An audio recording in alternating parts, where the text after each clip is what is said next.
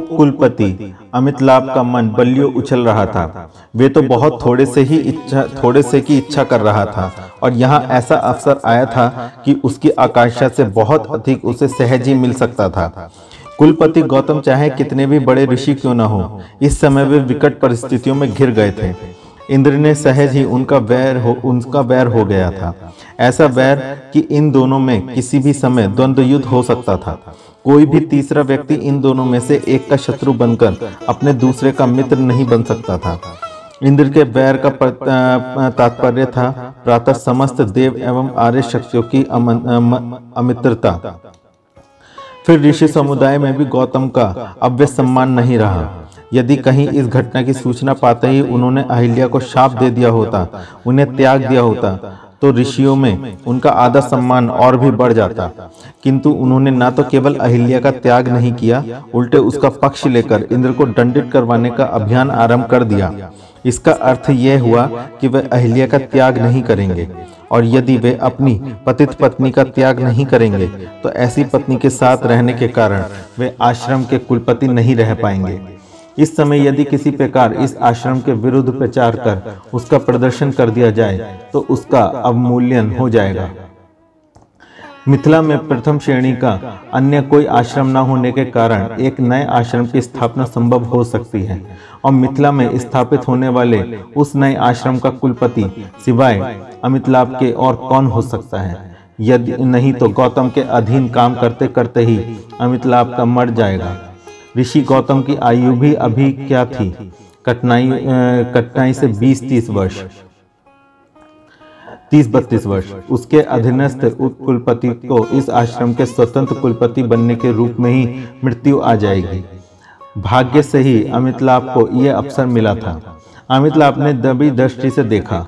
उपस्थित ऋषि समुदाय शनि शनि वहाँ से खिसकता जा रहा था। कोई अहिल्या को मन से भ्रष्ट मानता था, कोई इंद्र का मित्र था, कोई इंद्र से भयभीत था, कोई इंद्र से कुछ पाने का इच्छुक था, कोई अनिर्णय में था।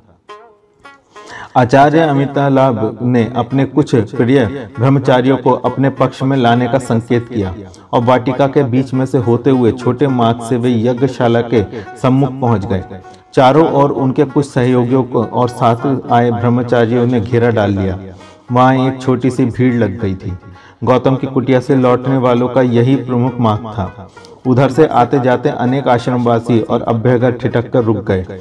यही उपयुक्त अवसर था। आचार्य अमिताभ ने अपनी भुजा उठाकर उच्च स्वर में कहा, ये आश्रम पूर्णतः नष्ट हो चुका है। जिस आश्रम के कुलपति की धर्म पत्नी का चरित्र ऐसा हो वहाँ अध्ययन अध्यापन, ज्ञानार्जन, तपस्या कुछ भी नहीं हो सकता। यदि आचार्य अमितालाभ की दृष्टि लोगों के रेले में से जैसे ठेले जाते हुए अपने आचार्य ज्ञान प्रिय पर पड़ी अमितालाभ विचलित हो गए। ये ज्ञान प्रिय अवश्य ही उसका विरोध करेगा। आचार्य ज्ञान प्रिय ने आश्रम के भ्रष्ट हो जाने के संबंध में ऊँचे स्वर में की जाने वाली घोषणा सुन ली थी। ये घोषणा सुनकर उन्हें कहीं बहुत आश्चर्य भी नहीं हुआ था।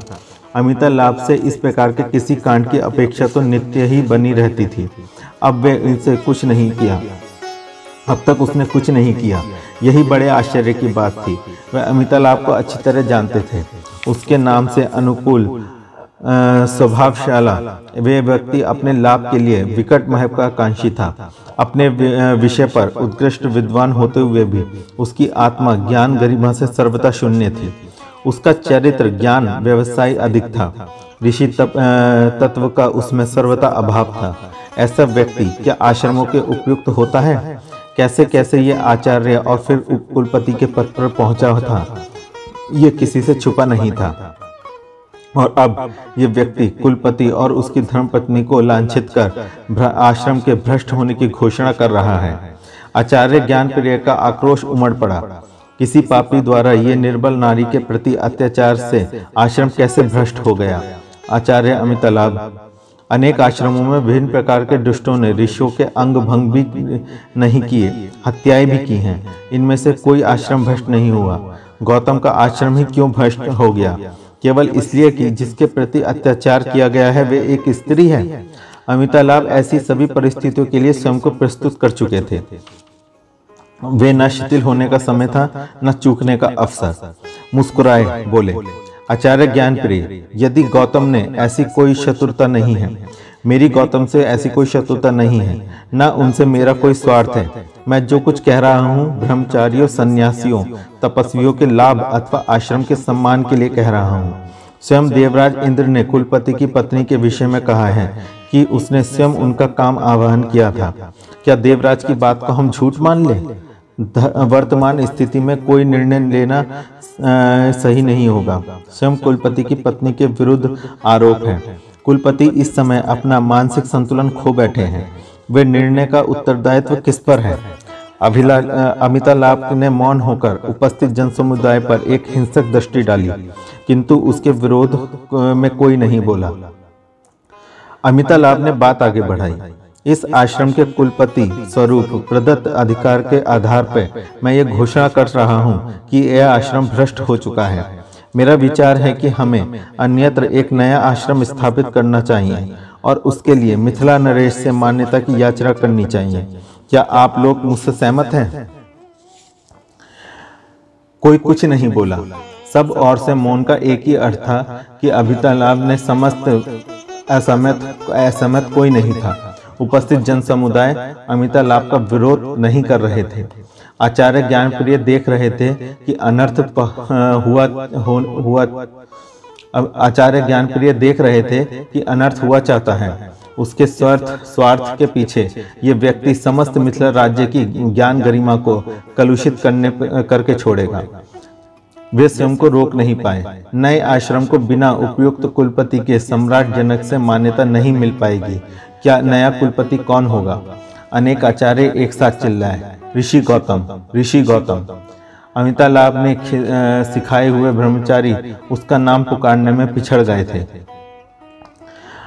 अमिता लाभ ने मुस्कान का मुखोटा ओढ़ लिया। हम जानते हैं कि ऋषि गौतम से योग्य कुलपति हमारे मध्य दूसरा नहीं है। हम नए आश्रम की स्थापना कर उनसे प्रार्थना करेंगे कि वे अपनी भ्रष्ट पत्नी का त्याग कर यहाँ का आश्रम की व्यवस्था संभालें। यदि वे ना आए तो किसी अन्य विद्वान को ये पद सौंप दिया जा सकता है। ज्ञान प्रिय कुछ नहीं बोले। अमिताभ लाभ ने गौतम के विषय में ऐसी कोई बात नहीं की थी, जिसका विरोध किया जा सके। पर अहिल्या, इस समय अहिल्या का समर्थन जोखिम का काम है। सामान्य जन अहिल्या को दोषी मान बैठा है। सर्वसम्मति से अमिता लाभ का प्रस्ताव मान लिया गया। ज्ञान प्रिय चुपचाप अपनी कुटिया में लौट आए।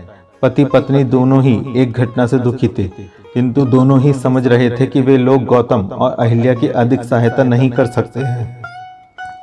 इस समय दोनों को ही नए आश्रम में चले जाना चाहिए और वहाँ गौतम की प्रतिष्ठा बनाए रखने का प्रयत्न करना चाहिए। अन्यथा अमिता लाभ अनिष्ट का कर डालेगा। किंतु मैं शत को कैसे छोड़ूँगी, स्वामी? सदा नीरा सिसक उठी। ईश्वर ने मुझे कोई संतान नहीं दी। मैंने कभी उनसे शिकायत नहीं की। मैं तो शत को पाकर ही संतुष्ट थी। प्रभु ने ये भी नहीं देखा देखा जाता कैसा क्रूर है वे। धैर्य रख सदा नीर। ज्ञान प्रिय ने समझाया। भाग्य सता वक्र ही नहीं रहता। तेरा शब्द भी तेरा पास आएगा। अहिल्या ने अपने भीतर झाँक कर देखा।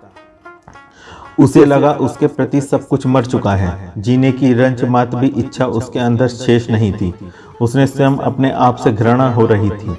इंद्र जैसे दुष्ट, नीच घृणित कीट ने इस शरीर का भोग किया था। अहिल्या का स्वाभिमान, परिष्कार सौंदर्य बोध अपने चरित्र का बिंब सब कुछ ही तो खंडित हो चुका था। अब उसे स्वयं ही अपने जीने की कोई सार्थकता नहीं लग रही थी। जो लोग दो लोगों की दृष्टि में उसके जीने का क्या मूल्य था? वे अब कभी भी कुलपति की धर्म पत्नी का ऋषि पत्नी का सम्मान नहीं पा सकेगी। अपने इस पतित शरीर के साथ वे कभी भी अग्निहोत्र पर अपने पति के निकट अधिकार पूर्ण नहीं बैठ पाएगी। वे जहाँ रुकी, जहाँ कहीं जाएगी, प्रत्येक व्यक्ति उस पर उंगली उठाएगा कि वे इंद्र की भोग्य है। गौतम कहाँ जाएँगे? उन्हें देखते ही प्रत्येक व्यक्ति के मन में पहली बात यही उभरेगी कि अहिल्या उन्हीं की पत्नी है और अहिल्या शत बड़ा होगा। वे प्रत्येक व्यक्ति के मुख से यही सुनेगा कि अहिल्या का बेटा है और अहिल्या अहिल्या को मर जाना चाहिए, मर जाना चाहिए। तभी गौतम ने कुछ पल, फल लाकर उसके सम्मुख रख दिए। अहिल्या, कुछ खा पी लो प्रिय। पति के शब्द सुनते ही उसका हृदय खूब उठा उससे लगा, उसके पेट के तल में जैसे बवंडर उठ खड़े हुए हैं। एक असहाय पीड़ा जो बार बार उसके व्यक्तित्व को मथ रही थी। उसका मन हुआ कि वे सशब्द ज़ोर ज़ोर से रो पड़े, पर रो नहीं सकी। एक सिसकी के साथ उसने कंठ में शब्द फंस गए। स्वामी, गौतम ने उसके सर पर इसने बड़ा हाथ रखा। दुखी मत हो प्रिय। पति ने इसने भरे स्पर्श इस से उसके कंठ का अवरोध हटा दिया। वे गौतम के वक्ष के साथ लगकर पूरे समारोह में फूट पड़ी। के साथ फूट पड़ी। गौतम ने उसे अपनी बाहों में थाम लिया। कभी उसकी पीठ पर हाथ फेरते, कभी उसके सर पर अहिल्या रोती जा रही थी। रुदन से पहले ज्वार के बाद अहिल्या के कंठ से कुछ शब्द भी फूटने लगे थे। मुझे मर जाना चाहिए स्वामी, मुझे मर जाने दो। अहिल्या, गौतम बोले, इसमें तुम्हारा क्या दोष है अहिल्या? तुमने जितना संभव हुआ, तुमने प्रतिरोध किया। जो कुछ हुआ, तुम्हारी इच्छा के विरुद्ध हुआ, बलात् हुआ। तुम्हारे साथ अत्याचार हुआ है, अहिल्या। मरना पीड़ित को नहीं चाहिए, मरना तो अत्याचारी को चाहिए। इंद्र को मर जाना चाहिए, किंतु वे निर्लज, स्वयं कभी नहीं मरेगा।